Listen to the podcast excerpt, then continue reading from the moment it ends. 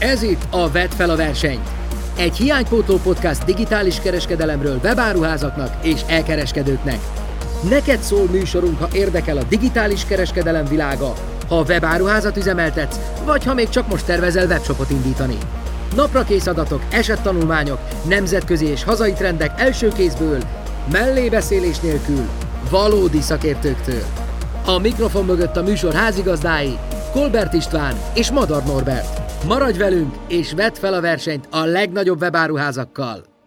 A műsor támogatója a Boxi, a webáruházak fulfillment partnere, valamint a GKID, a webáruházak piackutató és tanácsadó partnere. Nagy szeretettel köszöntök mindenkit a Vedd fel a versenyt legújabb adásában. Ebben az adásban a csomaglogisztikát a vásárlók szemszögéből fogjuk megvizsgálni, Hasonlóan az előző csomaglogisztikás adásunkhoz hívtunk egy szakértő vendéget, Cserés Kopándi Ildikót, aki a GKID szélszigazgatója és az egyik szakterület a logisztika, valamint mellettem van beszélgetőtársam Norbi, én pedig István vagyok. Sziasztok! Sziasztok! Szokásos blokkunk, kérlek iratkozzatok fel YouTube csatornánkra, hallgassatok minket a kedvenc podcast platformotokon, akár iratkozzatok fel az adás értesítőnkre is, e-mailben kettő hetente küldünk az új adásunkról egy értesítőt, valamint most már egész sokan vagyunk a Facebook csoportunkban is, érdemes belépnetek. És kezdjünk bele az adásba. Na István, egész jól ment a bemutatkozás. Nem is gondoltam, hogy ilyen hamar el fogjuk tudni mondani ezt a mai felvezetőt, de hát tanulunk, ez most már az ites tova talán 7., 8., 9. rész magassága lesz, mire adásba fog kerülni, és ahogy ugye te is említetted már, ez a témánk, ez gyakorlatilag egy, egy folytatás, egy második rész, egy második felvonás, ami a csomaglogisztikás sorozatunkat fogja majd átkötni, mégpedig az aspektus fog változni. Az első körben emlékezhetnek a hallgatók és a nézők, Takácsik Szilvi volt a vendégünk, és azt próbáltuk körbejárni, hogy ugye a futárszolgálatok árazása hogyan néz ki, és a kereskedők, azok a, a vállalkozók, akik most kezdenek bele a futárszolgálatok, illetve logisztikai partnerek felkutatásába, illetve ajánlatkéréseibe, azok mi alapján döntsenek. És most ennek a témának szeretnénk egy, egy kifordítását körbejárni, illetve megnézni azt a részét, hogy a vásárlók hogyan gondolkodnak a kérdésről, milyen szempontok alapján választunk mi és így a belértendő mind a hármunk is itt most a stúdióban, mi alapján választunk kézbesítőt, mi alapján választunk kézbesítési megoldást, és ezek a szempontok, ezek hogyan befolyásolják azt, hogy a kereskedőt mi alapján választjuk ki, tehát hogy mennyire hat rá a kereskedőre, mennyire hat rá a webáruházra az, hogy milyen logisztikai partnerekkel szerződik, és milyen cégeket tesz a kirakatba, hiszen, ahogy már abban az előző adásban is erre kitértünk, valójában ugye a futánszolgálat, a kézbesítő az a webáruház kiterjesztett keze, kiterjesztett arca, ennek köszönhetően az, hogy mit tapasztal a vásárló, mit lát, az nagyban befolyásolja magát a kereskedőt is, és hiába jó valaki marketingből, hiába ért a termékhez, hiába jó a webáruház, hiába minden szempontból top of line tökéletes egy szereplő, hogyha a logisztikai partner tekintetében viszont spórol, takarékoskodik, vagy olyan megoldást választ, ami nem annyira versenyképes, hogy az ő színvonalához képest lejjebb pozícionált, akkor az igenis ki fog arra is, hogy hogyan fogják értékelni a vásárlók. Mai adásban azt az ívet szeretnénk követni, hogy végigmegyünk azokon a pontokon, amik tekintetében a vásárló találkozhat a futárszolgálatokkal, kezdve onnantól, hogy milyen kézbesítési megoldások vannak, ezek mennyire transzparensek, hogyan van tálalva a honlapon, egészen odáig, hogy milyen fizetési megoldásokat kínál az illető szolgáltató, milyen szolgáltatási szintjei vannak, hogyan árazza ezeket nyilván maga a futárszolgálat, illetve ebből mit lát aztán a vásárló, mi az, amit a kereskedő ugye megtart, vagy átruház e, a vásárló oldalára, érint olyanokat, mint az ügyfelszolgálat, vagy érint olyanokat, mint a szolgáltatási szintek közül, akár az aznapi szállítás, vagy a pár órán belüli szállítás, és az lenne a cél, hogy odaig eljussunk, hogy kicsit áttekintést adjunk a szezonnal kapcsolatos kilátásokról. Ugye a szezon alatt ebben az esetben az elkereskedelemnek azt az utolsó két hónapját értjük, vagy hat hetét, ami az árbevétel tekintetében sok esetben akár 30-40 százalékot is tud hozni a konyhára az egész éven belül. Tehát ugye erre a szezonra, ami a legerőteljesebb időszak a, a szegmensnek, hogyan készüljön fel logisztikai értelemben a kereskedő, és a vásárlók milyen elvárásokat fogalmaznak meg, hogyan állnak ők ahhoz a kérdéshez, hogy, hogy a rendeléseket hogyan, milyen módon akarják átvenni. Tehát ez lenne az ívünk, és bármennyire is foglalkozunk a témával, István szerintem te is a boxinál, illetve mi is a gk rengeteget vizsgáljuk, úgy gondoltuk, hogy ha már a Szilvivel elkezdtünk egy sorozatot, akkor már ezt úgy folytassuk, hogy ne csak ketten beszélgessünk róla. Milyen jó ötlet volt ez tőlünk. Ezért gondoltuk, hogy akkor vonjunk be egy témához nálunk jobban értő szakértőt, Ildi személyében, aki kollégák vagyunk a GKID-ben, de nálam sokkal-sokkal átfogóbban és részletesebben ismeri ezt a szakterületet.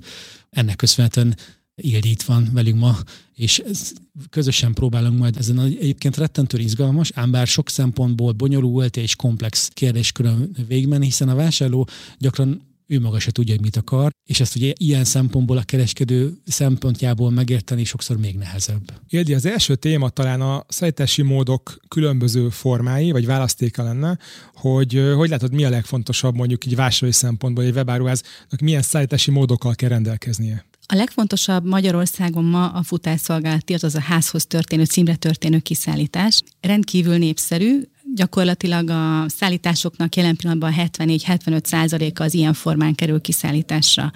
Korábban néhány évvel ezelőtt, 5-6 évvel ezelőtt akár ez volt az egyeduralkodó szállítási mód, még mellette postai csomagküldést lehetett rendelni. Ehhez képest azonban már egy jóval szélesebb paletta áll jelen pillanatban a webáruházak rendelkezésére, és bár a többi szállítási mód az még viszonylag kis százalékot képvisel, egyértelműen látszik a fejlődés, és a legdinamikusabban fejlődő szegmens egyébként jelenleg a csomagpont és csomagautomata szegmense, azon belül is a, a csomagautomata, ez a legutóbbi információink szerint idén olyan 12%-ot képvisel, ami, hogyha azt nézzük, hogy nem minden típusú terméket lehet csomagautomatába rendelni, vagy csomagpontra rendelni, hanem eleve ez egy szűrtebb, a termék típusa és mérete alapján ugye ez egy szűrtebb, ez nem egy rossz arány egyébként, és ez egy nagyon szépen dinamikusan növekvő kategória. Emellett természetesen megvan a saját átadópontoknak, a saját megoldásoknak is a jogosultsága, és még egy körülbelül 5% az, amit jelen pillanatban saját futárral kézbesítenek a webáruházak. Tehát nagyjából ez a portfólió, ami rendelkezésre áll egy webáruháznál, és ideális esetben esetben minél több ilyen megoldást érdemes bevezetni. Amikor azt mondod, hogy legnépszerűbb szállítási mód a házhoz szállítás, ez azért van, mert még mindig tényleg ez a legnépszerűbb, vagy pedig sok webáruház még csak ezt kínálja? Azért a webáruházak nagy része kb. 50%-a már kínál mellette mást is, illetve ha bizonyos logisztikai szolgáltatókkal szerződsz, akkor már a teljes portfólióra szerződsz. Gyakorlatilag innentől kezdve már megvan oldva az is. Tehát ez egyértelműen jelen pillanatban még a vásárlói preferenciát mutatja ez a, ez a magas arány gyakorlatilag. És ez minek köszönhető? Miért van az, hogy a házhozszállítást ennyire kedveljük mi magyar vásárlók, miközben a trendek erről beszéltünk már a podcast korábbi részeiben is, azért abban mutatnak, hogy egyre diverzebb, egyre inkább igénylik a, az emberek akár Nyugat-Európában, Amerikában, de már Magyarországon is a különböző egyéb kézbesítési módokat, de nálunk valamiért még mindig a házhozszállítás a legdominánsabb. Igen, a balti országokban 70% felett van a csomagautomatás kiszállítás például.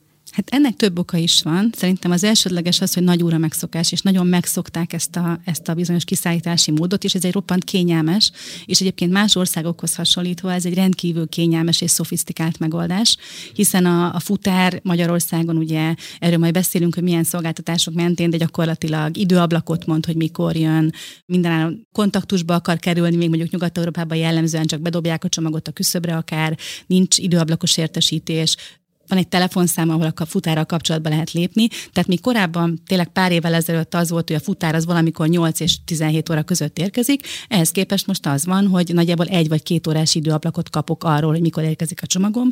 Ez rettenetesen kényelmesé teszi ezt a megoldást. Innentől kezdve valami más értékajánlatot kell a tervezhetőség mellett oda tenni a, ahhoz, hogy csomagautomata vagy csomagpont vannak olyan vásárlók, akik kifejezetten kedvelik és ragaszkodnak ehhez a megoldáshoz, és ennek a megoldásnak is megvannak az előnyei. Készpénz. Mármint, hogy a futára gondolsz, hogy készpénz hát a készpénzzel vagy? tudok például fizetni a, a készpénznál. A csomagautomatánál meg nem. Tehát vannak olyan attribútumok, de az a lényeg, hogy a futár rendkívül népszerű, és még árban elég közel van a magyar piacon árazva a kettő egymáshoz. És amíg az árban ennyire közel van, nem biztos, hogy két-háromszáz forintért a vásárló elmegy, beül az autóba, és elmegy mondjuk egy csomagautomatához.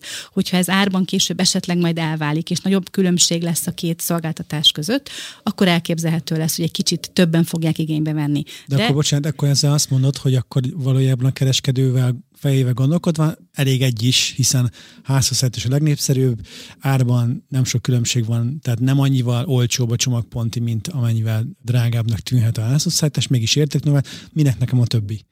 ki, ki melyik az a vásárló réteg, akkor hogy van olyan vásárló réteg, akinek valójában akkor a csomagpont a megoldás? Abszolút van ilyen vásárlóréteg, és ez nagyjából, ez most egy ilyen ökölszabály, egy olyan 20%-a a csomagoknak az, ami minden mesterséges terelés nélkül egy adott webáruház portfóliójában természetesen csomagpontra vagy csomagautomatába megy. Igenis, hogy van egy olyan réteg, aki nincs otthon, akinek nem lehet a munkahelyre csomagot szállítani, aki kifejezetten nem szeretné, hogy mondjuk a felesége vegye át a meglepetés ajándékot a karácsonykor. Tehát gyakorlatilag... Meglepetés ajándékot. Meg erről az előződésből beszéltünk, hogy ez a, ez a 80-20, ráadásul, ha jól értettem a Szilvinek az érvelését, akkor úgy jön ki, hogy mert a csomagok 80% a házhozszállítás, 20% meg csomagpont, de hogy ez nem a, a házhozszállításból kezd el sorvadni, hanem egy extra volumen gyakorlatilag. Tehát, hogyha valaki belistázza a csomagpontot, csomagautomatát, akkor az el tudja ezeket a célcsoportokat is érni. Hát ha nem is 20%-os korábban... növekedés, de igen, tehát ez mindenképpen egy, egy, egy, egy, növekedés, egy extra, hiszen egy olyan vásárló igényre reagál az ember, ami, ami többeknek teszi vonzóvá az ő ajánlatát, hiszen ne felejtsük el, hogy maga a terméket, azt, amit én kínálok, azt lehet, hogy 5-6 másik szolgáltató is kínálja, akár kis áreltérésekkel, tehát nekem valamit mellé kell tennem. És egyébként a logisztika, akár szállítási határidőben, akár bármi másban, ez egy nagyon-nagyon jó megkülönböztető tud lenni, hogy én miben tudok jobb lenni a versenytársaknál. Vagy azért, mert gyorsabban szállítom, vagy azért, mert többféle módon szállítom, tehát itt azért lehet mellé tenni értékajánlatot, kifejezetten a logisztikában. Igen, hogyha marketinges szempontból megközelítjük, szerintem az fontos, hogy ismerd a célcsoportod, és akár bizonyos termékkategóriák esetében, itt nem tudom, például fiatalok vásárolnak 15-25 év közöttiek, ott fontos ez, hogy megyen ez a rugalmasság, és ne otthon kelljen várni, vagy ne a szülők várják esetleg. Szerintem ezt abszolút figyelemmel kell kísérni, hogy ki a célcsoportod, és neki melyik a fontos, mert szerintem itt akár korosztályként is eltérő lehet, érdeklődésenként is eltérő lehet, élethelyzetől eltérő lehet és digitális affinitás. Tehát korosztály és digitális affinitás az, hogy ez egy érettséget feltételez. Ha valaki áttér a futáról valamilyen más megoldásba, ez általában azt feltételezi, hogy ő már rendelt online, hogy ő már bejárt egy életutat az online rendelései során, és ő érettebb. És ahogy a piac halad, és egyre több érettebb vásárló lesz, aki már jobban kipróbálta ezeket a szolgáltatásokat, nagyobb az esély arra, hogy ezek a szolgáltatások, amik nem annyira egyértelműek, mint a megrendelem, kiszállítja, csokolom, valószínűleg ezek növekedni fognak egyébként természetesen is.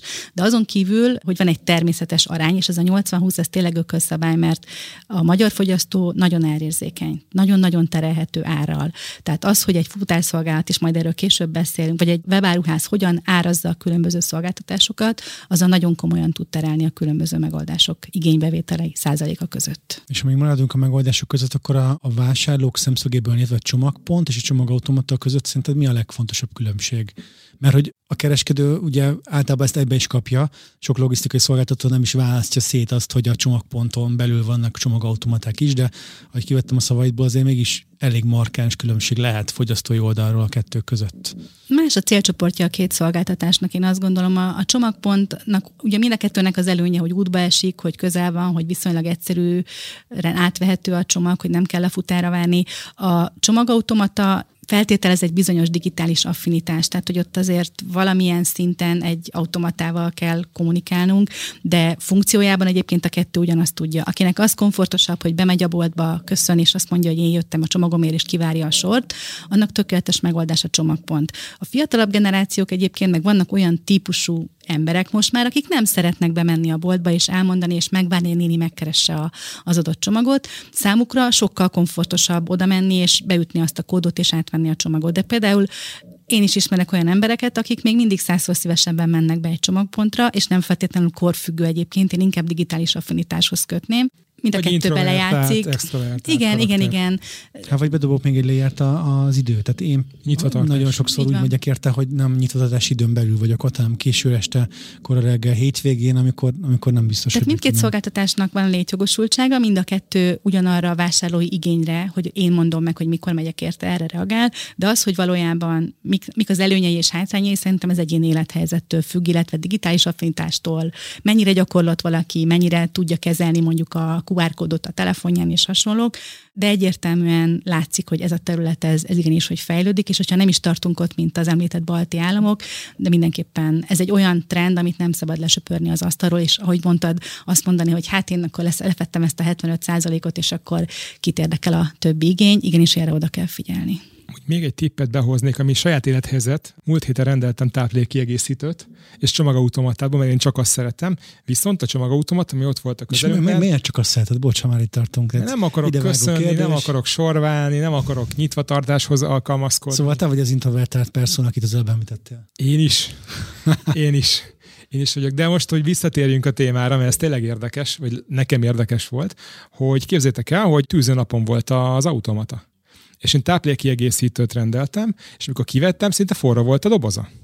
Most ezen gondolkoztam, hogy most visszaküldjem, vagy nem, de hogyha például ilyen jellegű terméket rendelsz, ami akár FMCG vagy bármi, aminek a hő hatására problémája lehet, a csomag pont hasznosabb, mert ott relatíve klimatizált helyen van a csomagod, míg a csomagautomatára meg kell győzni, hogy az vajon érje mondjuk túlzott hő, direkt napfény, pláne ilyenkor nyáron, mert lehet, hogy akkor minősége romlik. És akkor most én mit fogok kezdeni a kereskedővel? Azt mondom, hogy ez most fura szaga van a táplékkiegészítőmnek, akkor most küldjen vissza. Ő mérlegeli, Persze. hogy ez most a minősége romlott, vagy nem, és akkor most a csomagautomata üzemeltető lesz a hibás, a kereskedő lesz a hibás, vagy nekem kell mondjuk ezt a kockázatot. Ugye az időjárás. Hogy, hogy megromlott-e a táplékkiegészítőn, vagy rosszul hatott-e rá. Ezeket is azért figyelembe kell venni, hogy mit rendelsz mondjuk csomagautomatába, mi ki van téve az időjárási viszontagságoknak, ott sem mindenhol, tehát például a plázákon belül ott nincs kitéve, de hogyha csomagpontra rendelsz, ami ott egy üzlet, ott általában nincs ilyen problémát, hogy mondjuk hőmérséklet problémák lennének ezzel.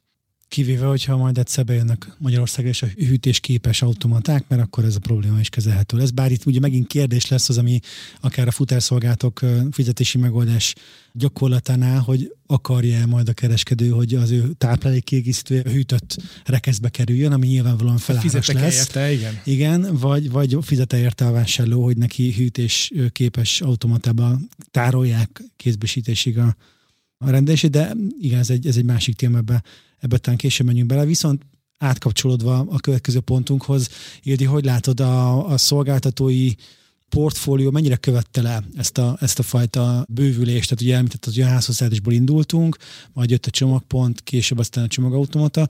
A most elérhető, vagy most a piacon lévő szereplők ugye korábban elkezdtek nyitni ezekbe az irányokba, de hogy ez nem volt annyira egyértelmű és magától értetődő azért, meg még talán most sem az. Hát rendkívül vegyes a kép, hogy ki mit kínál jelen pillanatban, kinek milyen szolgáltatásai elérhetőek, illetve itt majd jönnek a hibrid megoldások, hogy a mindenféle együttműködések a, a szolgáltatók között.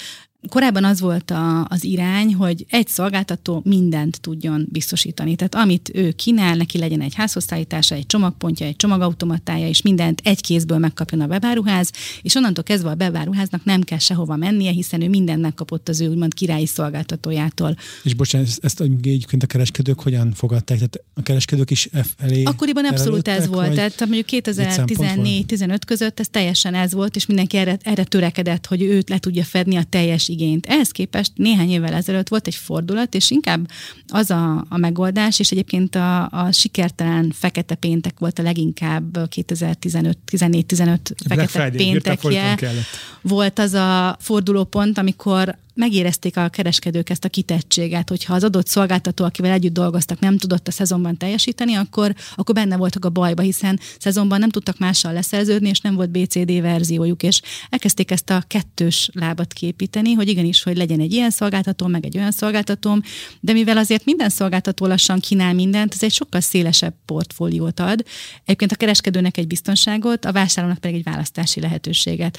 Az egyébként, hogy kiválasztja a, azt, hogy kiszállítja a végén, az nem feltétlenül egyértelmű, mert úgy tűnik, hogy akkor a vásárlónak meghagyjuk a választás lehetőségét, hogy hova szeretné. Tehát arra gondolsz, hogy amikor, a, amikor ugye a rendelésnek a leadása során te el tudod dönteni, hogy melyik szállító legyen, tehát nem a kézbesítési Igazából módot választod, csomagpontnál és csomagautomatánál egyértelműen szállítót választok, hiszen ott én választom ki az adott automatát, az adott átvételi pontot, az adott konkrét boxot vagy boltot, ahol én átveszem. Nem lokációt? Nem lokációt jelen pillanatban mhm. magát a, a magát boxot a választod. Kiválasztod, hogy te akkor pikpak pontot akarsz, vagy magyar postát akarsz. De konkrétan ki kell magát a dobozt is választani, tehát azt a bizonyos dobozt választod ki, amikor választasz. Mint most a csomagautomatára gondolsz. Vagy, a, vagy az adott boltot választott ki. Tehát nem csak a hálózatot, de itt már egészen konkrétan tudod, hogy te melyik brandelt cuccot fogod választani, nem majd valamelyikben átveszem.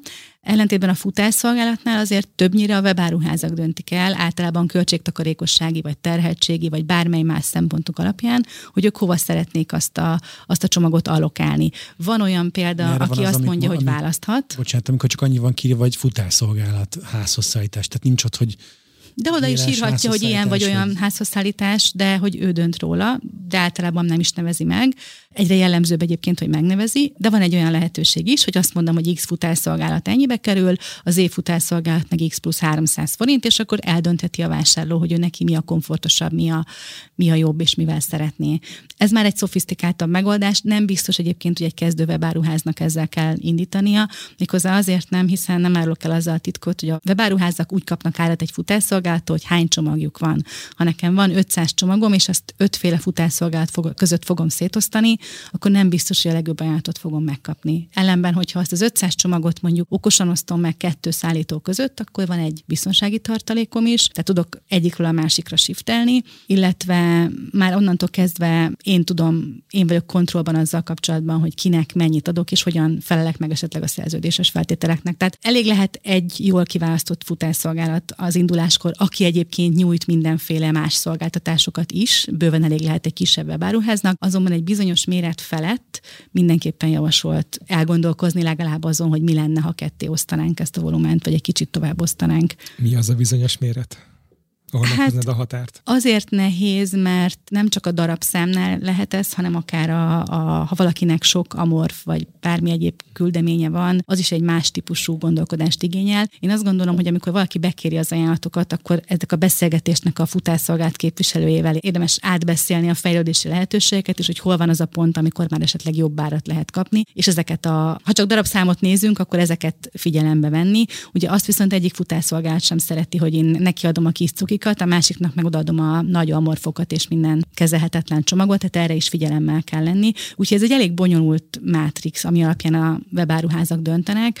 Én mindenképpen a kezdőknek azt javaslom, hogy, hogy válasszanak egy olyat, aki azért legalább egy csomagpontot vagy csomagautomatát tud biztosítani, és majd, hogyha már mondjuk van havonta ezer akár 2000 csomagja vagy, de mondom, ez, ez változó, akkor érdemes azon elgondolkodni, hogy, hogy mi van akkor, hogyha megosztjuk ezt a volumen több szolgáltató között, de enélkül is egyébként egy kisebb, közepes webáruház kiválóan el tud működni. Az amorfat a csúszdát értjük továbbra is. Csúszda, kisfa, láncfűrész, homokozó, motorháztető, lökhárító, tehát tudnék Motoros mesélni. Fűkasza. Motoros fűk, az nem a morfa szépen be lehet csomagolni. Hm, fűnyírót is, tehát az még úgy belefér. Be is van csomagolva. bicikli? Be lehet csomagolni. Meglepő módon, dobozban dobozba elfolytott kormányjal. De nagyon sok múlik egyébként a csomagoláson. Tehát nagyon-nagyon sok múlik, hogy egyáltalán ugyanaz a csomag, egy például egy bicikli, az lehet amorf is, hogyha úgy van feladva, hogy csak rátekerek három tekecs fóliát, és akkor tessék, vagy pedig egy ilyen standard dobozba berakom leszerelve róla a kilógó alkatrészeket, és mondjuk Igen, rakásolható, raklatépíthető. Elfogadod a kormányt, és már is benne van a dobozba. De, de ha már itt tartunk, ugye nagyon sok múlik a csomagoláson, de nagyon sok múlik a preferenciákon is, és mi az az, a, amikor a választást azt a kereskedő helyett a vásárló akarná megtenni a futárszolgált kapcsán. Ez mennyire elterjedt? Van, vannak erre már példák, hogy én azért elvétve találkozok vele, de nagyon ritkán futok én abba bele, hogy el tudom dönteni, hogy nem csomagpont, meg nem csomagautomata, hanem házhozszállítás szintjén melyik az a logisztikai cég, akit én preferálok, hiszen azért mindenkinek, aki gyakrabban rendel online, ezért kialakul ez a preferencia listája, hogy ki az, aki, akit a legszimpatikusabbnak vagy legjobbnak tart, és ez nagyon sokszor egyébként hozzá kell tennem, akár saját példából is, nem feltétlenül a hárombetű szolgáltató imázsán, szolgáltatási szintjén múlik, hanem sokkal inkább azon a konkrét futáron, aki illető lakóhelyünkhöz közeli részt lefedi, és napon nap találkozunk vele, és, és ott, ott jár kell közöttünk, és alkalmazkodik a beosztáshoz, nem csönget be, amikor alszik a gyerek, stb. stb. Tehát, hogy van erre valamilyen irányzat, vagy ez inkább, ahogy te is mondtad, technikai kérdés, és nagyon sok esetben terítéken sincs a kereskedőnél? Ez abszolút stratégiai kérdés, az adott kereskedő hogyan látja. Én konkrétan tudok három-négy olyan kereskedőt, akinél ez fontos volt a kezdetektől fogva, hogy választott egy úgynevezett olcsóbb szolgáltatót, aki egy viszonylag egyszerűbb, nincs időablak, nincsen semmi, amiről majd később beszélünk, hogy milyen hozzáadott értékes szolgáltatások vannak. Keep it simple, tényleg azt kiviszi a csomagot, és körülbelül ennyi. Erre is vannak szolgáltatók, akik egyébként megbízhatóan kiviszik a csomagot, vagy pedig számára fontos az, hogy legyen egy olyan szolgáltató, aki egy kicsit prémiumabb szolgáltatást nyújt, aki küldi az SMS-eket, az e-maileket, kommunikál a vásárlóval, esetleg az ügyfélszolgálatban valami olyat nyújt, amit a másik nem. Nyomkövetés. És ezt, nyomkövetés, interaktív felület, tehát ezeket mind-mind lehet, és van ilyen igen, tehát van, akinek ez fontos, de azért nem ez a jellemzőbb. Tehát én azt gondolnám, hogy ez a, ez a ritkább, és, és ezt bizonyos webáruházak valamiért fontosnak tartják, de jellemzőbb az, hogy a magát a futásszolgálatot, illetve az adott csomagot, hogy hova menjen, azt leginkább egyébként a maga a webáruház dönti el valami logika alapján, sőt a komolyabb webáruházaknak erre van saját szoftvere, ami azok alapján allokálja az adott csomagot, hogy kiadja az adott csomagra a legkedvezőbb feltételeket, legjobb árat, legjobb szállítási határidőt, illetve figyelembe veszi mondjuk szezonban az adott szolgáltató által megadott kvótákat is. Tehát, hogy mondjuk ide maximum naponta X csomagot lehet hozni, ezt is figyelembe veszi. Tehát erre vannak egyébként nemzetközileg szoftverek is, de hát ugye ez egy kis webáruháznál ez nem annyira téma. De hogyha valaki több szolgáltatóval dolgozik, akkor azért érdemes elolvasni az apró betűt a szerződésében, hogy mit vállalt az adott szolgáltató fele, hiszen előfordulhat, hogy ő vállalt egy minimum mennyiséget, ami hogyha nem teljesül, akkor szankciói lehetnek. Tehát mindenképpen érdemes elolvasni az apró betűket, amikor leszerződünk egy futásszolgálattal, megkérdezni, hogy mi a következő lépés, tehát hogy milyen mennyiségnél számíthatok esetleg nagyobb kedvezményre, vagy mi az a mennyiség, ami alá nem szabad menni, mert akkor ebből problémáim, anyagi problémáim is lehet lehetnek esetleg.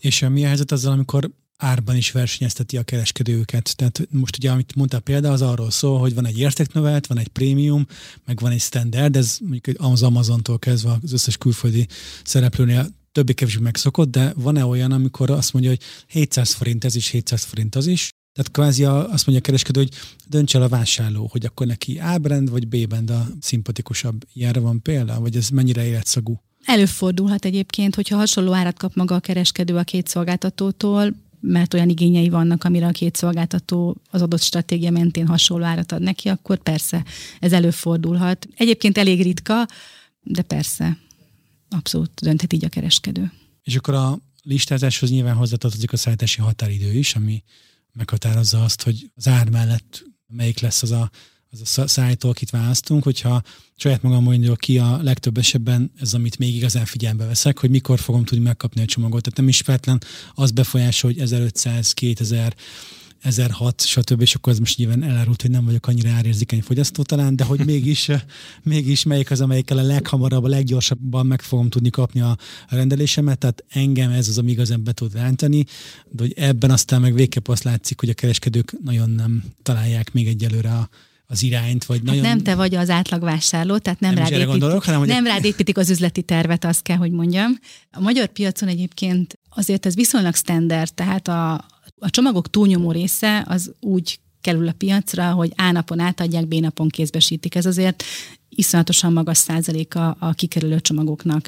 Általában, hogyha te 3-4-5 napig válsz egy csomagra, arról nem a futárszolgálat tehet, hanem a webáruház nem adta át a megrendeléstől számítva, vagy a másik verzió, hogy ez a webáruház, akitől te rendeltél, most gondolok itt a nemzetközi ruhás vagy cipős webáruházakra, hogy ők nem Magyarországon adják át, hanem valahol egy lengyel vagy cseh vagy bármilyen román raktárban esetleg. Tehát ez lehet még a, késlekedésnek az oka, de szinte száz százalék, hogyha nem egy szezonról beszélünk, és egy, nem egy nagyon kiemelt időszakról beszélünk, akkor szinte biztos, hogy azt a csomagot a futárszolgált A napon megkapja, és B napon pedig ki fogja neked szállítani. Tehát az, hogy napon belüli szállítás, az viszont egy teljesen más terület, és arra speciális szolgáltatók vannak, meg speciális szolgáltatások vannak.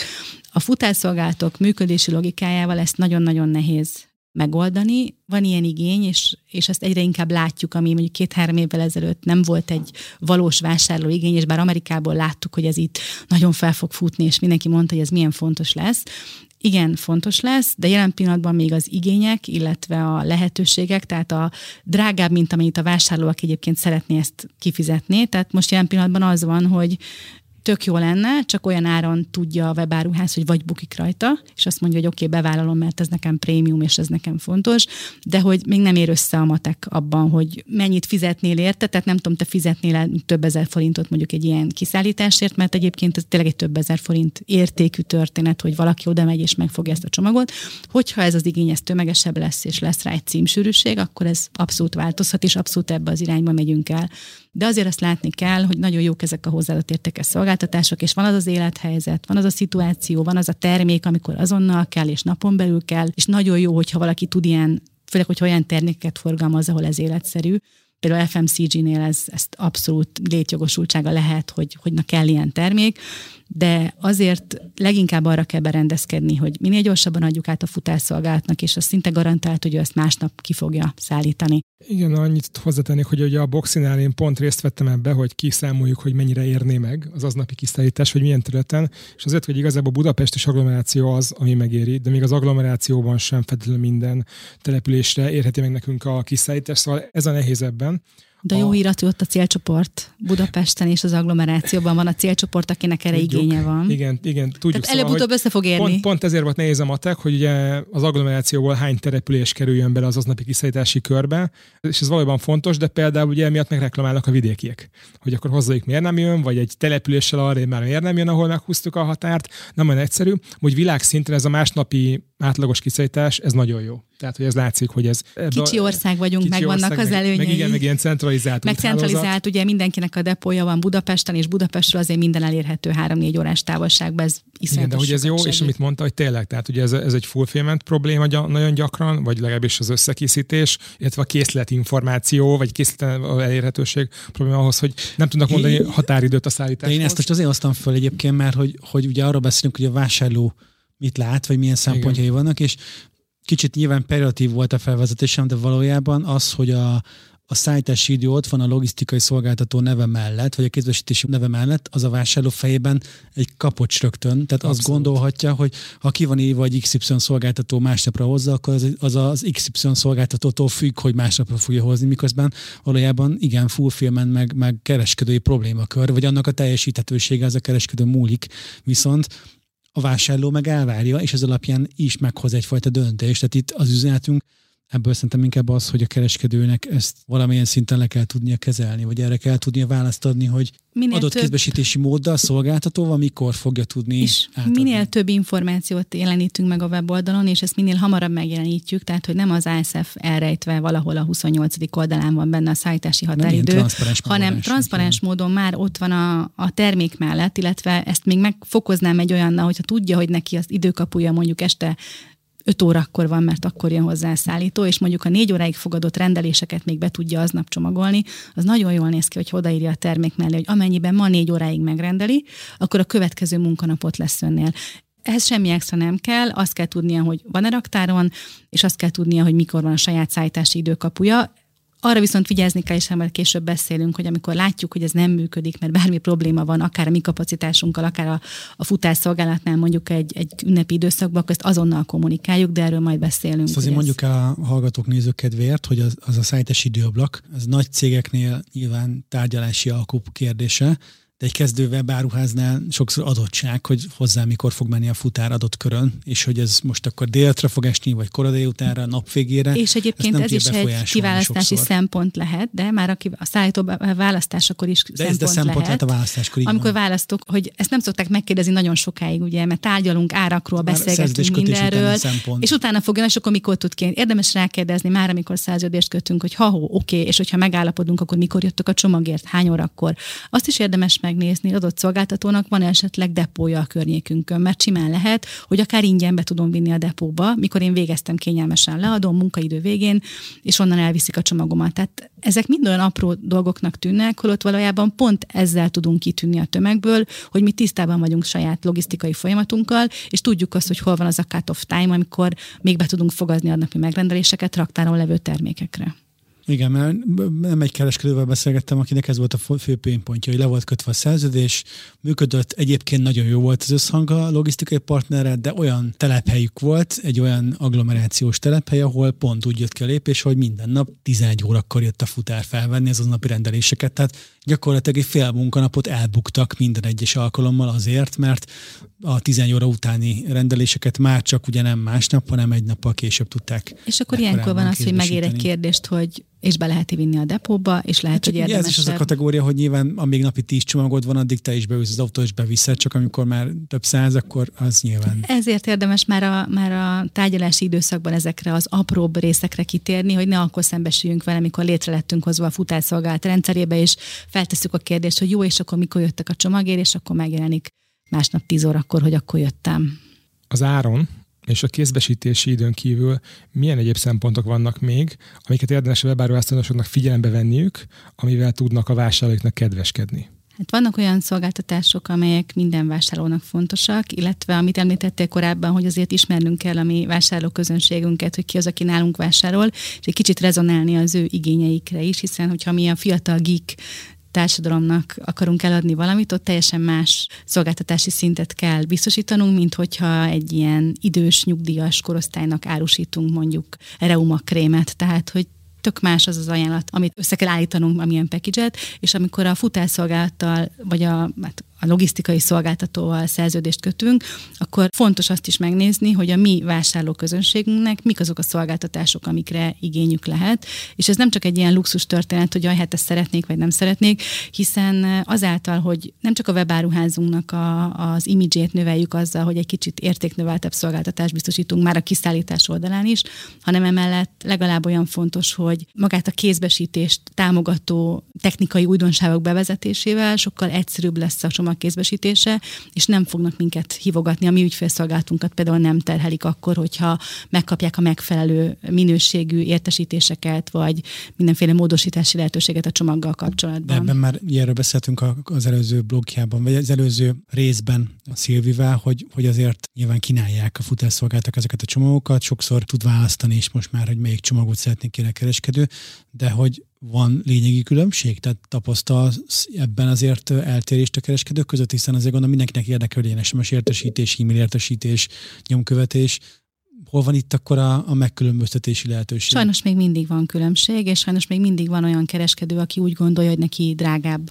drága a bankkártyás fizetés, és ő nem szeretné, hogy bankkártyával lehessen a futárnál fizetni például, ami egyébként egy nagyon-nagyon fontos attribútum, például vagy nagyon fontos extra, ami már nem is extra futárszolgálati részről, de hogyha emlékeztek a COVID előtt, ha próbáltatok futárnál kártyával fizetni, akkor rendszeresen pattantunk le még olyan futárszolgálatokról is, akik egyébként biztosították magát a terminált, hogy lemerült a terminál, éppen nem tudok fizetni, és a COVID ebben hozott egy áttörést, és azt kell mondjam, nagyon szépen növekszik a mai napig is. Ez a, az utánvét, mint olyan, az Magyarországon nem kikerülhető jelen pillanatban, és nem is látjuk azt, hogy ez eltűnne. Ez egy kelet közép-európai sajátosság, ez az utánvét. Nyugat-európában nem is értik, sőt szoktam mondani, hogy ugyanaz a vásárló, aki itt Magyarországon utánvétel vásárol, szemrebenés nélkül használja a kártyáját, vagy a PayPal-t, vagy bármilyen más megoldást arra, hogy mondjuk Kínából rendeljen, de ő itthon mégis ragaszkodik az utánvéthez. És például a bankkártyás fizetésnek az aránya az jelentősen megnőtt. Korábban teljesen normális volt az, hogy majd a futárnál lehet valahogy fizetni, nem már föl kell írnunk azt is, hogy tud a futárnál bankkártyával fizetni, nem árt az, hogyha tudunk előre fizetni a weboldalon, mindenképpen emeli a weboldalnak az értékét, hogyha tudunk, illetve hamarabb a pénzünkhöz jutunk, hiszen ott jutunk leghamarabb szinte a pénzünkhöz, hogyha utalással fizet a vásárló, vagy hogyha valamilyen kártyaszolgáltatón keresztül kapjuk meg a pénzt. Egyébként, hogyha a piacot nézzük, nagyjából a negyede jelen pillanatban a készpénzes utánvét, és ezt már úgymond megverte, tehát meghaladta a bankkártyás utánvét összege, 30%-kal rendeléseknek bankkártyával kerül a teljes piac szintjén kifizetésre, 5%-kal csomagoknak készpénzzel kerül kifizetésre, de már bolti átvételkor, tehát elmegyek a boltba, kifizetem készpénzzel, 5% az, ami utalással és azonnali fizetéssel kerül kiegyenlítésre. Egyébként egy viszonylag alacsony ahhoz képest, hogy milyen reményeket fűztek hozzá, hogy itt azért lesz az azonnali utalás, és ez mennyire átalakítja a piacot.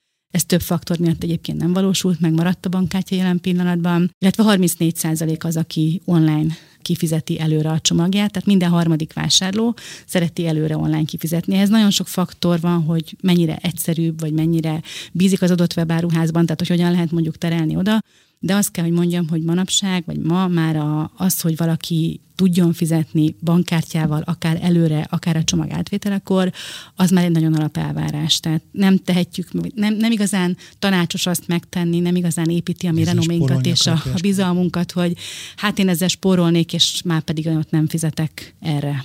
És mi a helyzet az értesítésekkel? Ez is ennyire egyértelműen abban az ilyenben megy, hogy szüksége van rá, mennyire van szükség, milyen típusú értesítésekről ugye így beszélhetünk, kézbesítés előtti általános értesítésről, a kézbesítés napján történő, akár időablakos, akár időablak nélkül kézbesítési értesítésről, beszélhetünk ugye utána kapott értesítésről, ezt lehet e-mailben, SMS-ben, hogy ebben van Sőt, valami mindenféle egyéb szabály, vagy, vagy mi az, amit, amit ajánlanak kereskedőknek? Minél több értesítést kap a vásárló, annál kevésbé valószínű, hogy a mi ügyfélszolgáltunkat fogja zaklatni azokkal a kérdésekkel, hogy hol a csomagom, mikor jön a csomagom, hogyan érem el a futár. Tehát például a futártelefon telefonszám az néhány évet terjedt el a piacon, hogy kiadják, talán öt éve, hogy kiadják a futárnak a telefonszámát a legtöbb szolgáltató. Ez például nagyban leegyszerűsítette az ügyfélszolgáltatók munkáját, hiszen nem neki kellett egyeztetni a címzet, illetve a futár között, hanem ez a kommunikáció direktben megtörténik.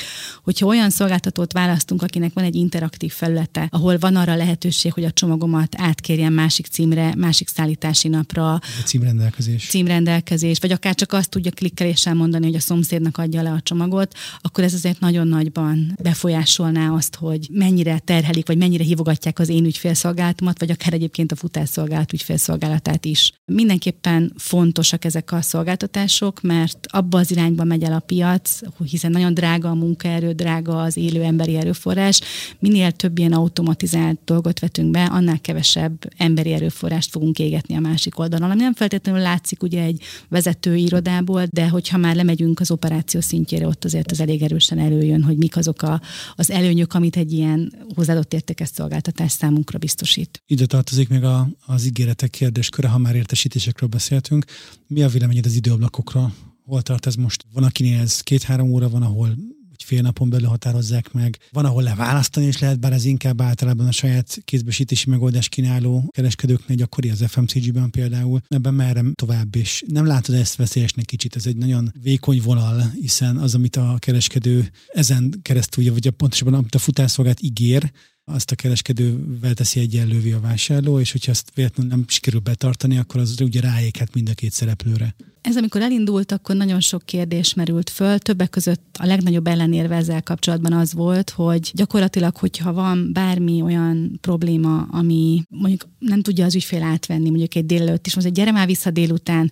Na most innentől kezdve, hogy ezek az időablakok bevezetésre kerültek, pont ezt a rugalmasságot. Igen, szokott történni, hogy egy futárt a vásárló visszahív. Voltunk mi együtt kézbesíteni.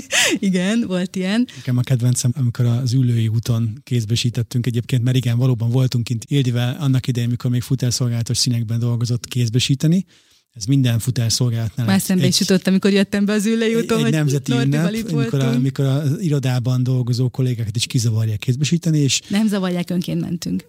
Igen, ez a hivatalos, hivatalos narratíva, de a lényeg a lényeg, hogy, hogy nekem is volt szerencsém. István ajánlom csapatépítő jelleggel, majd a boxinál ezt is vezessétek be.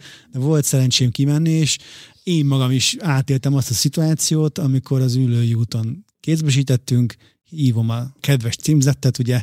A kedves címzet pedig integet nekem az ülői út másik oldára, hogy hát ő ott van egy boltban, és hogy át tudok emelni ugye autóval a, a kétszer kétsávos út másik oldalára, és ezek ugye papíron, meg a laikus címzet szemszögében ez a nagyon egyszerű sztorik, csak amikor van egy ilyen órára, percre megtervezett címhely térképed, vagy menetrended, akkor egy rendkívül bonyolult sztorivá tud fajulni, és ugye ez, amikor gyere vissza délután, hogy altatom a gyereket, egy óra múlva tudsz esetleg erre fordulni, az pont ugyanilyen oknál fogva még bonyolultabbá teszi ezeket az ígéreteket. Igen, Ezért szóval voltak hogy... gyerekbetegségei, és ez nagyon nehezen fogadta el a piac, hogy egyfelől jobb lesz nekem, mert megkapom azt az időablakot, másfelől viszont én is az időablakhoz vagyok kötve, és nem fog tudni visszajönni a futár, hiszen ő elveszítette a rugalmasságát. Én azt gondolom, hogy ma már ez nagyon jól működik, és olajozottan működik, és sokkal jobb a helyzet, mint néhány évvel ezelőtt volt. Fontos a vásárlók számára, hogy amit ígérünk, azt megtartsuk, tehát különösen szezonban ez, ez majd amikor beszélünk a szezonról, hogy a szállítási határidőt, hogy soha ne ígérjünk olyat egy vásárlónak, amit nem tudunk megtartani, ez, ez kiemelten fontos de én azt gondolom, hogy ezzel az időablakkal most már olyan nagyon nagy problémák nincsenek. A piac is megszokta, a piac is elfogadta, illetve a szállítók is, amit mondanak, azt tudják tartani. Méghozzá azért tudják tartani, hiszen túraterv szerint járnak a futárok, többnyire azért szoftveresen támogatják a munkájukat, tehát a szoftver tervezi meg az útvonalukat. Alapvetően, hogyha nincsen valami nagyon nagy fennakadás, akkor ez működni tud. A fejlettebb rendszerek tudnak olyat is, hogyha jelentős késés van, akkor értesít, de azt gondolom, hogy még az egyórás időablak is már olyan széles gyakorlatilag, hogy abba bele kell, hogy férjen valamilyen szinten a futár, különben nem fogja tudni befejezni a napját. Tehát, hogyha annyira jelentősen elcsúszik valaki, mondjuk egy három órás időablakban nem fér bele, de tartja a túratervet, akkor ott nagy bajok lesznek a nap befejezésével. Nem könnyű egyébként, mert ez egy elég erőteljes megkötése az, hogy miért lehet, és minél kisebb egy terület, amit egy futárnak be kell járnia, tehát minél nagyobb a címsűrűség, annál könnyebben tarthatóak ezek az időablakok, és mivel nagyon dinamikusan növekedett az elkereskedelem, és nagyon dinamikusan növekedett a volumen, ezáltal én biztos vagyok benne, hogy minden futásszolgálatnál csökkent az a terület, amit egy-egy futárnak le kell látogatnia, és ez is egyébként nagyon sokat segített abban, hogy hiszen, hogyha van egy futárnak 5-6-8-10 utcája, akkor az egy kicsit rugalmasabban tudja tartani ezeket az időablakokat, mint sem, hogyha egy egész kerületet neki kell bejárnia, és mondjuk onnan visszafordulni. És ez az egész termelment az ügyfélszolgálatot is abszolút tehermentesíti az ügyfélszolgálatot, hiszen hogyha látom, hogy megkapom az értesítést, hogy mikor jön a futár, megvan az időablak, ha ez nekem nem felel meg, még mindig fel tudom hívni, még mindig oda tudok menni a csomagért, mert megkérdezem, hogy hol van a futár, oda tudok hozzá menni esetleg, vagy át tudom kérni egy interaktív felületen mondjuk egy másik napra, anélkül, hogy akár az ügyfélszolgálatot terhelném, akár a webáruházat hívnám fel. Engem az aznapi szállítás érdekelne, de most így őszintén, és ugye egyre többet beszélünk erről, akár konferenciákon, akár ilyen szakmai műsorokban, de viszonylag sok ügyfélbeszélgetésben is részt vettem. Ugye boxen ezt kínáljuk ugye az ügyfeleinknek, hogy aznapi kiszállítás, és az van egy olyan dilemmánk, hogy hol húzzuk meg a befogadási határidőt, az nem rossz dolog, hogyha nem mondjuk 2 órakor, után húzzuk meg a limitet, mondjuk 4 órakor vagy 6 órakor, de ez mit jelent? Hogy ennyire később kell akkor kivinni. És vajon mi ez a preferenciája a vásárlóknak, hogy meddig hajlandóak még fogadni mondjuk futárokat az otthonukba? Hogyha házhozszállításról van szó, és aznapi házhozszállításról. Van ezzel kapcsolatban bármi kutatásotok, vagy ilyen preferenciátok? Van kutatásunk is ezzel kapcsolatban, én azt gondolom, hogy itt nehéz tömegekről beszélni, itt adott preferenciákról beszélünk, hiszen itt vannak olyan emberek, akik 8 órakor már elmennek a tyúkokkal aludni, és vannak olyanok, akik még hajnali egykor is ott ülnek a... Tipikus online vásárlói persona. De gyakorlatilag én azt gondolom, hogy a választás lehetőséget kell megadni, hogy ő lássa azt, hogy meddig rendelhet, és tudjon, tudja azt kiválasztani, hogy meddig jöhet hozzá a futár, hiszen van olyan, aki még örül is neki, hogy csak 11-kor jön, mert egyébként 8-kor megy haza a munkahelyről, és még boldoggá is teszi, még mondjuk mást meg nagyon frusztrálna az, hogy még ott kell ülnie, és már lefektette a gyereket, és még mindig ott ül és várja a futárt. Tehát én azt gondolom, hogy ez teljesen egyénfüggő, de mindenképpen kell egy olyan timing, amikor ő tudja azt, hogy amikor ő leadja ezt a rendelést, ő akkor lássa, hogy ez 8-kor fog jönni, vagy 11-kor fog jönni, vagy meddig jöhet. Tehát, egy tehát ilyen... ott már az időablakot már mutassuk meg. A legalább egy olyat, hogy igen, legalább egy olyat, hogy akkor ez 10-ig ki fog érni, még ha nem is azt mondod, hogy, 8, hogy 9 és 10 között, de azt mondod, hogy valamikor este, de este 10-ig legkésőbb ki fog érni, tehát egy ilyen időablakot tudjon választani, mert nagyon tudja frusztrálni az embereket, ha már mennének aludni, és nem még nincs ott a csomag. Még ez érdekes, például Igen. azért a pizzafutár beengedjük este, szóval az már... Ezt akartam pont mondani, hogy az éterfutárnál ugye nincs az ilyen más. jellegű Meg ha karácsony van, akkor egészen más a tűrés küszöb. Tehát én azt gondolom, hogy van az átlagos vásárló egy átlagos időszakban, és van az átlagos vásárló egy nem átlagos időszakban, amikor bármire hajlandó, hogy megkapja a csomagját. Tehát, hogy van az a karácsony volt az a, hét, volt amikor... az a gyerekkoromban az a film Arnold Schwarzeneggerrel, amikor a gyerekének akart egy akciófigurát megvenni karácsonyra, és nem mehet kapni sehol sem már. Emiatt gyakorlatilag ugye bármire képes volt, hogy megszerezze ezt a figurát, nem tudom, mi volt a címe, de... Sok ilyennel találkoztunk. De, de igen, tehát volt az, egy olyan az átlagos vásárló nem átlagos időszakban átlagfelti dolgokra képes minden értelemben, minden skálán nézve. Kiszállítás tekintetében is érdemes ez alkalmazkodni. Nekem egyébként, hogy itt most feszegetted azt, hogy mi van akkor, ha később jön. Nekem a személyes frusztrációs körbénben legalább ilyen súlya benne van, amikor korábban jön ahhoz képest, amit ígért, mert amikor mondjuk nem vagy még... Nem érsz oda? Otthon, vagy nem vagy ott az irodában, vagy ne Isten mondjuk nem vagy még éppen magadnál reggel, és becsönget már nyolckor a futár, hogy jöjj itt el, és ez nekem általában ez a ez egy gyakori eset, hogy, hogy, hogy, ugye vidéken lakunk, hogy, hogy simán van, hogy már így 750-kor már csonket, hogy első címek vagyunk a depó után, hogy akkor már ő ott lenne, hát is mi meg még éppen bútorunk családilag, tehát hogy ilyenkor azért ez így igen kellemetlen tud lenni, és, és nyilván ez nem egy game changer, szóval amiatt az ember nem fog másik webáruházat választani, vagy másik futásszolgáltatot választani később, de, de megjegyzem, hogy igen, egyébként az a szolgáltató simán lehet, hogy időbe kell. És ha legközelebb választhatsz, akkor lehet, hogy nem őt fogod választani. Így van, tehát hogy ezek ilyen tudatalatti befolyásolás tényezők, ami kiadhatnak aztán a vásárlási preferenciákra mint ahogy az is kiadhat, amit az Ildi már említett, hogy ez a fizetési megoldás kérdésköre, hogy korábban ez a lemerült a terminál, meg nincs térerő, meg a kocsiban hagytam. Ez arra salkalt, egyébként a kereskedő szempontjából nyilván előnyös, hogy előre fizessek, vagy hátrányos értelemben pedig azt eredményezte, hogy nem annál kereskedőnél vásároltam, mert tudtam, hogy ez a futásszolgálat nem fogja tudni az én bankkártyás utánvételhezetemet lekezelni. Szóval, hogy ennek az egésznek szerintem az az üzenete, hogy, hogy azok a nagyon hard fact dolgok, hogy mennyibe kerül, meg mikor jön ki, meg ugye milyen kézbesítési megoldást kínál a szolgáltató, nagyon szépen kezdenek ányalódni azáltal, hogyha belevesszük ezeket a, ezeket a softabb, puhább, szofisztikáltabb kérdésköröket is, mint az időablak, a tervezhetőséget adó online felület, illetve a kézbesítésnek a, a gyorsasága, a tervezhetősége, a kommunikáció, és ezeket egyébként a kereskedők sok esetben, ahogy, ahogy itt most akár a kutatásainkban is látjuk, sokszor nem is tapasztalják meg. Tehát, hogyha nem megy ő maga utána, nem próbálja ki, akkor, akkor van egy impulzus a szerződéskötéskor, van egy, van egy véleménye, megértése arról, amit a, a futárszolgáltattal való kapcsolattartásból vissza, vissza tud szedni, de nagyon sokszor nem jutnak ezek az infók el megfelelően a döntéshozókhoz, és nem foglalkoznak azzal, hogyha mondjuk egy szolgáltatási színvonal csökkenni kezdene a logisztikai partner miatt tehát érdemes vele foglalkozni, érdemes időnként a folyamatra ránézni, próbavásárlásokat csinálni, és így tovább. És már csak azért is nagyon fontos szerintem, hogy ezzel tisztában legyünk, és itt a kulcs az ügyfélszolgálat. Az ügyfélszolgálat sok szempontból egyébként nagyon, ezt Szilvia mondta az előző adásban, hogy koronaékszer, és ezzel abszolút egyet kell, hogy értsek, mert az ügyfélszolgálat rendkívül fontos mindenben.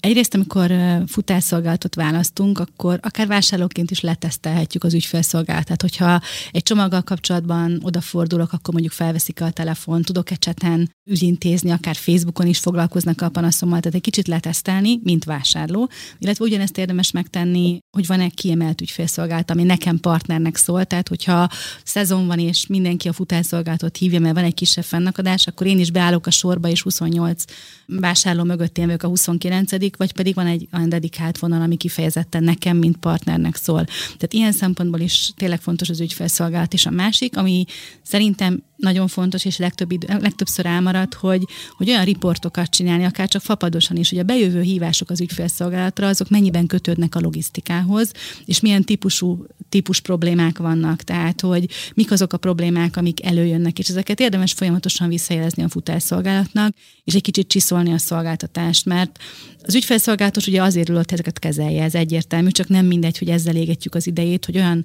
dolgokat kell megoldani, amit egyébként egy döntéssel akár megoldhatóak lennek egy szolgáltatás bekapcsolásával, vagy valami hasonlóval. Tehát mindenképpen érdemes folyamatosan egyeztetnünk az ügyfélszolgálat, a saját ügyfélszolgálatunkkal is, hogy mik azok a tipikus panaszok, amik visszajönnek egy futásszolgálatra, és ezeket megpróbálni kezelni hiszen lehet, hogy egyébként csak három-négy panasz naponta, de mondjuk egy szezon időszakában ez 30-40 is lehet, és akkor az ott nagyon soknak fog tűnni, és nagyon sok síró ügyfélszolgálatosra fogunk találkozni, ami nem biztos, hogy egészséges. Nagyon szuper, hogy a magyar piacon ilyen fejlett szolgáltatások elérhetőek, amúgy ez tényleg azért világszinten nem elhanyagolható, sőt talán kiemelkedő, de azért a magyar vásárló az mégiscsak árérzékeny. Láttam egy-két, hogy is mondjam, érdekes példát az elmúlt időszakban, ahol a szedesi díjak azokat elég nehéz volt kiszámítani. Voltak olyan webáruházak, ahol ilyen sávosan kilogrammonként voltak megadva, amiről ugye nekem vásárlóként nem sok fogalmam, hogy vajon milyen nehéz lesz a csomagom. Volt, ahol például különböző sávok voltak, akár méretre vonatkozóan, volt, ahol az összkosár értékre vonatkozóan volt a szállítási díj. Mi ezzel kapcsolatban, amit, amit ti láttok, hogy fontos lenne az elvezés a piacon jelenleg, akár mondjuk ugye a vásárlói szempontból, vagy akár mondjuk a kereskedők számára? Mert hogy valószínűleg a futásszolgálat másképp gondolkodik, másképp áll, mint hogy a vásárló elképzeli azt, hogy mennyibe fog kerülni a kézbesítése, és hogy mitől függ a kézbesítés ára? Hát jelen pillanatban nagyon sokszínű a kép, és azért azt látjuk, hogy a kezdő webáruházak azok fogják a futásszolgálatnak az árazását, és azt megpróbálják valamilyen szinten leképezni a saját weboldalukon, vagy kiszámolnak egy ilyen átlagos csomagértéket, és akkor azt mondják, hogy na ennyi lesz, és nem használják ezt, a, ezt túlként. Ez egy marketing túl az árazás. Ez, a legfont, ez egy, egyik legfontosabb marketing túl, hogy hogyan árazzuk ezeket a, a csomagokat és a kiszállítást. Ugye mondom ezt azért, mert akárhány kutatást csináltunk, akármilyen termékkörre, mindig az jött ki, hogy az ingyenes szállítás egyébként a legjobb és a leghatásosabb promóció az összes közül, ami, ami létezik. Tehát ez egy nagyon, volt egy időszak egyébként, amikor mindenki ingyen akart szállítani 2013-14-ben, ez volt a trend, hogy bejött egy nagy szereplő, és akkor aztán mindenki ingyen szállított. Szerencsére ebből visszaléptünk, most már nincs ingyen szállítás a piacon.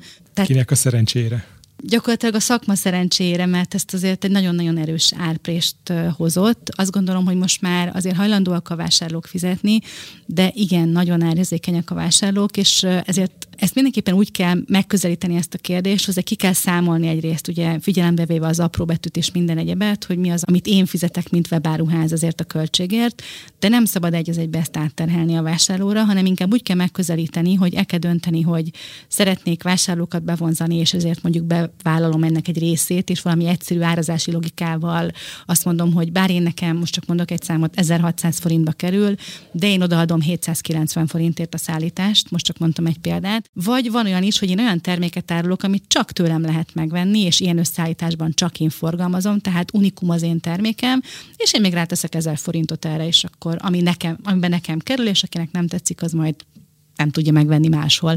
Tehát ez egy marketing eszköz, amivel lehet játszani akár időszakos ingyenes szállításokkal, akár azzal, hogy leviszem az árat, és amit mi mindig javaslunk, hogy különösen beszéltünk arról, hogy milyen fontos, hogy legyen egy szélesebb portfólió a szállítási megoldásokra vonatkozóan. Itt azért is fontos, mert hogyha többfajta szállítási megoldáson van, akkor sokkal nagyobb a játék lehetőség, és tudom azt mondani, hogy van egy belépő, egy árérzékenyeknek szóló ajánlat, ami lehet egy személyes átvételi pont, ami nagyon sokáig ingyenes volt alapjáraton, most már egyre inkább azzal szembes szembesülünk, hogy bizony azt is beárazzák, hiszen az, az sincs ingyen, hogy azt ott kiszedik és oda rakják, és ott várnak engem, hogy menjek érte. Pláne, ha nincs ott a rendelés. Pláne, ha nincs ott, tehát egyre több webáruház már ezért is pénzt kér, de ez még mindig egy ilyen alacsony áruszállítási mód. Aztán jön általában... Mondani, ilyen nagyjából, ugye benfentesként mondom ezt, mert mérjük, te tudsz mondani akkor számokat tólig, hogy nagyjából? Ilyen 490 forint és olyan 690-700 forint, tehát nagyjából így Személyes? Szokott a személyesnek az árazása. az árazása. Személyes. Tehát azért, azért ez sem egy olyan összeg, ami, ami már bagatel, mert azért korábban 200 forintos sáv volt a jellemző, az ahhoz képest már ez, ez egy nagyobb szemmel összeg volt, amikor a csomagpont került ennyibe. Igen, a második, általában a második árszint az a, az a csomagpont, csomagautomata, azt szokták egy kicsit olcsóbbra árazni, és akkor a harmadik pedig a futásszolgált. Jelen pillanatban nincsen nagy eltérés ezek között az árak között. Most a változó gazdasági helyzetben azért azt feltételezzük, hogy a házhoz szállítás a magasabb költsége miatt valószínűleg drágább lesz, és úgy lehet játszani az árakkal, hogy egy kicsit a, azt feltenni prémiumabb árképzésre, és a, a másik kettő szolgáltatásnak az árát még egy kicsit alacsonyabban tartva, esetleg terelni arra az embereket. Az árazásban még egy fontos dolog, amit nem mindenki szokott erre gondolni, legalábbis a, a kezdő webáruházaknál, hogy korábban egyértelmű volt, hogy bár utánvétel kéri valaki a csomagot, ugyanannyiért adom, mint egyébként, hogyha megvenni simán házhoz szállítás, vagy simán ki is fizetni előre. Egyre inkább jellemző az, hogy a piac beárazza azt, hogyha valaki utánvétel szeretne fizetni, a webáruháznak is drágább, de a piacnak is át lehet ezt a költséget terhelni egy ilyen 300-tól 500 forint nagyjából az az összeg, amit így át szoktak jellemzően terhelni. Ez egy plusz összeg, ez már a vásárló választása, hogy ő ezt a utánvédszolgáltatást szeretné igénybe venni, és hogyha igen, akkor megfizeti ezt a felárat. Gyakran például inkább előnyben részesítik azt, amikor mondjuk előre kifizeted. Azon láttam például jó példát. Sajnos rendszeres vendég vagyok a, a bemutató termékbe, a személyes átvőponton, és hogyha előre kifizetett bankkártyával, akkor ingyenes lesz. Ha nem, akkor megvan a díja, de hogy így próbálják incentivizálni, hogy használják egy, egy külföldi kifejezést, hogy igazából, hogy előre van fizetve, akkor nem fog pénzbe kerülni a személyes átvétel. Hát, és, és, ez, és ez nem csak a költség és, miatt, és ez, ez, egy nagyon jó példa. Hanem az elállás miatt sokkal is. jobb inkább úgymond díjazni valamit, mint hogy büntetni az ellenkezőjét. Azt akartam mondani, hogy azért alapvetően az utánvét felár egy büntetés, sőt, burkolt áremelés is, mert a fogyasztóknak meg van az a, az a kategóriája, úgy van vele, hogy ágye fene, ő ezt ő kifizeti, és akkor innentől kezdve, mivel neki nem reális alternatíva a másfajta fizetés, azért termékára. Ez egy fixer árakodott tétel onnantól kezdve. Árat, árat emel. Büntetésnek büntetés, csak itt is egyrészt kérdés, hogy ki a célcsoport, mert van az a célcsoport, aki inkább szívesen kifizeti, mint hogy a bankkártyáját kelljen használni, és mondjuk nem éri ez meg, illetve ez egy átterelés is, tehát ha te kifejezetten szeretnéd terelni a bankkártyás fizetés fele, hogy te hamarabb a pénzedhez juss, és ne kelljen mondjuk megvárni, míg a futásszolgálaton átmegy ez a, az összeg, akkor meg azt gondolom, hogy mindenki eldöntheti. Még mindig egészségesebb, mint hogyha beleépítenéd az árba, és úgy állapítanád meg eleve az árat, hogy hát tartalmazza az utánvéd is, és akkor ennyi a kiszállítás. Gyakran figyeltjük meg azt is, hogy az ingyenes szállítást úgynevezett marketing eszközként használják, már pedig úgy, hogy bizonyos összeghatár felé húzzák meg, és ugye ezt gyakran nagyon okosan húzzák meg, hogy megnézik, hogy mennyi az átlagos kosárérték az adott webáruházba, és afelé próbálják meghúzni az ingyenes szállítási határt, hogy ezzel még ugye növeljék a kosárértéküket. Mit láttok ezzel kapcsolatban a piacon trendként? Abszolút jellemző trend, és ezzel nagyon jól lehet emelni a, a kosárértéket, hogyha ez egy reális, tehát megnézem azt, hogy nekem 12-13 ezer forintos nagyjából a, a vásárlási értékem, és akkor még meghúzom 15-nél. Ha 20-nál ott már nincs akkora értéke ennek a dolognak, és hogyha mondjuk azt látom, hogy én rendeltem éppen tegnap valahonnan 25 ezer forintért, és néztem, hogy na, ha még rendelek valamit, hát ha olcsóbb, és látom, hogy 50 ezernél húzza meg, az már ott már nem biztos, hogy van felfele húzó ereje, hogy akkor még 25 ezerért rendeljek, hogy ingyen legyen a, a szállítás. Egyébként én azt gondolom, hogy amilyen gazdasági helyzet áll előttünk, és ugye erről nem beszéltünk, egyre inkább előttünk áll, vagy már benne vagyunk? Föl. Még előttünk áll. Én azt gondolom, hogy még előttünk áll, még nem látjuk, még nem jöttek meg az első számlák, legalábbis a felvétel időpontjában még szerintem senki nem szembesült az első emelt számlákkal, még csak sejtjük, hogy mi fog következni, de még nem látjuk. Persze az inflációval már szembesülünk, de egy olyan réteg is árérzékenyé válik, aki mondjuk korábban nem volt az. Tehát én saját magamon is észrevesztem, hogy jobban megnézem az árakat, sokkal jobban odafigyelek arra, hogy a, azoknak a termékeknek, amiket rendszeresen veszek, hogy mennyire emelkedett meg az ára. Már előfordult olyan, hogy már egy olcsóbb termékhez nyúltam, holott azt szoktam, meg azt szeretem, de hú, hát ez azért jelentősen olcsóbb, legalább megkóstolom, hogy milyen. És azért az onlineban is azt gondolom, hogy, hogy ez elő fog jönni, ez az árérzékenység. Tehát bármi, amit meg tudunk tenni azért, hogy nyújtsunk a vásárlóknak egy olcsóbb átvételi módot, azt érdemes megtenni, mert már ezzel is nyerhetünk meg vásárlókat, azokat, akik nem tudnak vagy nem akarnak bizonyos összeget kifizetni, de mondom, ez nem azt jelenti, hogy a futásszolgáltat adjuk ingyen, hanem az, hogy próbáljunk meg akár olyan saját átvételt, vagy valami olyan megoldást is kínálni, amivel az adott árérzékeny vásárló megtalálja a saját számítását. Tehát itt nehéz azt mondani, hogy nem számít az ár, mert számít az ár. Mindenképpen fontos, hogy legyen egy értékajánlat. Tehát, hogy legyen, legyen annak is ajánlatunk, aki a legolcsóbbat akarja, árban, szállításban, neki nem kell semmilyen flikflak, meg SMS, meg ő elmegy érte, ő sorban áll, és legyen egy olyan is, aki viszont mindent szeretne, és mondjuk napon belül szeretné átvenni, mint Norbi, mert nem annyira árérzékeny, és ő igenis, hogy továbbra is ragaszkodik. Tehát azért az is egy hibás megközelítés, hogy mostantól aztán minden prémium szolgáltatást adjunk lejjebb, mert mostantól mindenki a legolcsóbbat fogja keresni. Ez sem igaz. Igenis, hogy szélesíteni kell a portfóliót, és egy olcsó, egy normál, illetve egy prémium megoldás is érdemes tartanunk a vásárlóink igényének megfelelően. Hú, ez nagyon szép lezárás volt a, a gondolatmenetnek, viszont még miatt elköszönnénk itt azért a végére hagytuk azt a részét a témának, ami az egésznek az alfa és az omegája, ugye ez a szezon, az, Illetve fog... a tervezés. És a szezonnal kapcsolatos tervezés. Többször utaltam rá, hogy, hogy lehetnek hibák a rendszerben, meg hogy az ügyfélszolgálatnak, hogy jönnek a problémák, meg a mindenféle amik egyébként nem tűnnek föl így az év folyamán, mert úgy, úgy szépen elveszik a napi rutinban, de hogyha ha az év folyamán naponta mondjuk három panaszunk van a szállításra, és van egy tízszeres mennyiségünk szezonban, az napi 30 lesz. Tehát nagyon kell figyelnünk arra, hogy a szezon egy kielezett időszak, és ott minden olyan probléma, ami elkenve jelentkezett a hétköznapokban, ott sokkal élesebben fog kijönni, és a, ezek a hibák, ezek akár be is dönthetnek minket. Azt gondolom, hogy főleg a kezdőwebáruházak hajlamosak arra, hogy alulbecsüljék a szezont, és a, az azzal kapcsolatos teendőket és tervezést, igenis, hogy már az őszi időszakban el kell kezdeni megtervezni, hogy mit szeretnénk a szezonban, milyen kapacitásokat tervezünk, hogyan tervezünk bővülni, mik azok a mennyiségek, eladni. mit akarunk eladni, hogy akarjuk eladni, és meg kell néznünk, hogy egyáltalán képesek vagyunk-e mondjuk a normál flóban kielégíteni ezeket a rendeléseket. Hogyha nekünk van egy tervünk, és tudjuk azt, hogy miből mennyit és hogyan szeretnénk eladni, ugye túl azon, hogy készletezünk, és mi tudjuk, és a mi fejünkben ott van, érdemes felhívni a futásszolgálati kapcsolattartónkat, és leülni vele, és vele is átbeszélni ezeket, hogy figyelj, naponta 30 csomagot adtam fel, ott egy hétig lesz egy olyan akcióm, hogy 300-at fogok feladni.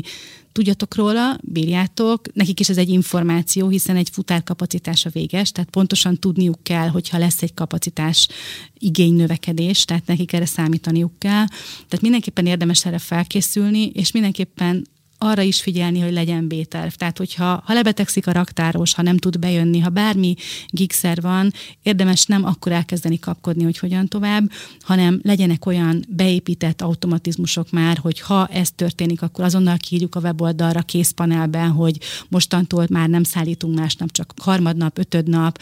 A vásárló nagyon türelmes szezonban is egyébként, sőt, szezonban még türelmesebb, mint normál időszakban. Jött a karácsonyi akkor, időpont, determinál mindent, tehát így van. Gondolom, ha meg megjön, akkor nincs onnan. De a vásárló csak akkor türelmes, hogyha azt érzi, hogy azt kapja, amit, amit ígértek neki. Tehát, hogyha megrendeléskor azt ígérték neki, hogy másnap jön, és még három nap múlva nincs ott, az, az nagyon kellemetlen. Hogyha megrendeléskor azt ígérték neki, hogy öt napon belül szállítunk, mert megemelkedtek a mennyiségek, de ha eddig megrendeled, akkor karácsonyig meg fogod kapni, az egy sokkal egészségesebb szituáció, és gyakorlatilag megkíméljük a saját ügyfélszolgálatunkat is attól, hogy esetleg egy indokolatlanul ma- nagy terheltséget kapjon egy ilyen hol típusú kérdésben. Tehát érdemes végig gondolni, érdemes felkészülni, leegyeztetni a szállítókkal, beszállítókkal, futárszolgálatokkal, hogyha azt látjuk, hogy kevés a kapacitás, most még tudunk máshova szerződni, most még tudunk olyan szerződéseket kötni, hiába fogunk kopogtatni november 15-én vagy 20-án egy futásszolgáltnál, hogy nekem holnap lenne a csomagom, és akkor most senki nem fog velünk szóba állni. Ez így remek összefoglalása volt a, a területnek, de akkor menjünk gyorsan még egyszer végig azon, hogy miket érintettünk. A vásárlók szemszögéből nyilván nagyon fontos az, hogy milyen kézbesítési megoldásokat kínál kereskedő. Ugye itt érintettük azt, hogy a házhoztartásból indulva ma már ott tartunk, hogy csomagponti csomagautomatás átvétel az gyakorlatilag alapnak tekintető, és a vásárlóknak egy kb. 20%-os rétege az, aki, aki ezt preferálja, és emellett dönt a választáskor, illetve azt is kiemeltük, hogy ezen megoldások bekötésével egy vásárlói többletet tudunk elérni, és nem pedig a meglévő célcsoportot kannibalizáljuk.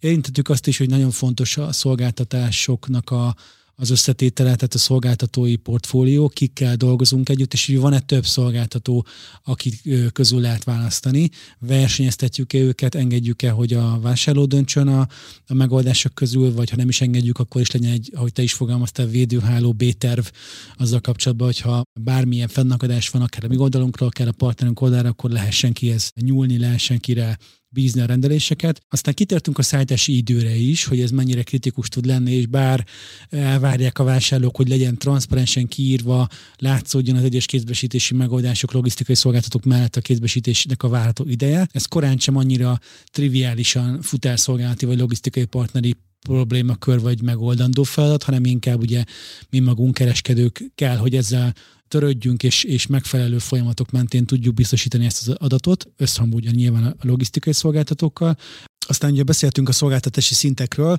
érintettük az elején azt, hogy az időablak körésköre hogyan néz ki ennek, mi volt az evolúciója, hol tartunk most, mik az előnyei, mik az esetleges kihívásai, vagy ha úgy tetszik buktatói, amiknek meg kell felelnie a logisztikai partnernek és az által kereskedőnek is érdemes vele foglalkoznia. Az értesítések, ez egy, ez egy szintén egy vásárlói szempontból, vásárlói komfort szempontjából kritikus kérdéskör. Végigvettük azt, hogy itt a napon belül értesítések, időablak értesítések mentén gyakorlatilag az a jó, hogyha szétszpemeljük a kedves vásárlót, hiszen azzal is termentesítjük a saját csatornáinkat, tehát igenis Ezt bízzuk azt nem a... Mondtuk, de igen. Nem mondtuk ilyen extrémen, de hogy bízzuk azt a futárszolgálatra, bízzuk a partnerre, hogy minél több értesítési megoldást alkalmazzon, és ezáltal talán az ügyfélszolgálat is termentesíthető. És itt behozta egy érdekes dolgot, amin szerintem mindenkinek érdemes elgondolkodnia, hogy a saját ügyfélszolgálati kapacitásait, hogyha végignézi, akár hívásokat, akár az e-maileket, és megpróbálja topikokhoz rendelni, amit talán ügyfélszolgálati feladatkörben illene is megtennie mindenkinek, akkor ha abból a logisztikához köthető feladatok, vagy kérdéseknek a száma jelentős, akkor az, az egyfajta harang vagy, vagy vészjelzés azzal kapcsolatban, hogy lehet, hogy van valamilyen kommunikációs félreértés a partnerrel, illetve vannak olyan feladatok, amiket jobban meg tudna oldani az a cég, akivel mi a rendeléseinket kiszállítatjuk, vagy kézbesítetjük. István kedvenc témát aznapi vagy órán belül, napon belül kiszállításnak a kérdésköre. Itt, itt szerintem a fő üzenet az az, hogy nem az a kérdés, hogy kell-e, hanem az, hogy ki az a célcsoport, van-e olyan célcsoport a saját vásárlói bázisunkon belül, akinek ez, ez valós alternatívot tud lenni, de ha még általánosabban akarom megfogalmazni, ami nekem ebből lejött, hogy, hogy kell, tehát hogy szükség van rá, nyilván nem, nem azonnal kell rohania mindenkinek ilyen megoldások listázása miatt. És ne egy ingyenessé. De ne egy ingyenessé, és hogy legyen erre megoldásod, hogyha mm. egy olyan vásárló igény jön, a, ami erre vonatkozik, akár termék, akár, akár szezon, vagy akár bármilyen dolog okán, akkor arra tudjon a kereskedő ugye értékajánlatot biztosítani. Aztán a Szent Grál az ügyfélszolgálatnak a fontossága szerepköreit érdemes letesztelnie mindenkinek, tehát szerződés kötés előtt az kérési periódusban érdemes ugye mindenféle mystery shopping vagy próbavásárláshoz hajazó telefonokat megejteni, és ha már szerződéskötés előtt, akkor ez egy nagyon fontos tipp még szintén, hogy mindenki kérdezze meg azt a logisztikai partner jelöltől, hogy milyen felvét teli, hogy is fogalmaztál, idő, időkapu áll rendelkezésre azzal kapcsolatban, hogy adott telephelyen, ahol éppen a komissiózás, raktározás fog történni, adott telephelyhez milyen depó áll legközelebb, és mikor fog tudni oda időkapu szerint kiállni, mert ez ugye determinálja azt, hogy az a teljesítés, amit ő kínál, az mennyire versenyképes vagy nem. És akkor még érintettük a fizetési megoldásokat is, bár itt ugye az volt a konszenzus mindegyünk részéről, hogy a, a futárszolgálatok többségénél ma már a Covid után eljutottunk odáig, hogy a bankkártyás helyszíni utánvét az, az azért nem, nem kérdés is megoldható, de ettől függetlenül is ha a, kereskedő azt a szolgáltatást megrendeli. Van, de hogy, hogy a Covid az már az a kereskedők bizony. többségét átkapcsolta, de ettől függetlenül is fontos az a, azzal mindenkinek tisztában lenni, hogy az utánvétes tranzakcióknak ma már nagyobb aránya bankkártyás, nem pedig készpénzes, tehát ha valaki nem kínál csak készpénzes utánvéti lehetőséget, akkor azzal elveszít egy nagyon nagy tranzakciós részt ebből a bizonyos tortából. És akkor a vége volt, az árazás, az pedig ugye nagyon eltér attól, amit a futárszolgálat kínál nekünk kereskedőknek, tehát nem azt látjuk mi egy ilyen árszerződésben, amit a fogyasztó szeretne látni, sőt nagyon sokszor ellentétes a logika, minél ugye nagyobb, drágább a rendelés, annál a rendelésnek az értéke, nagyobb a kiterjedése, nagyobb a súlya,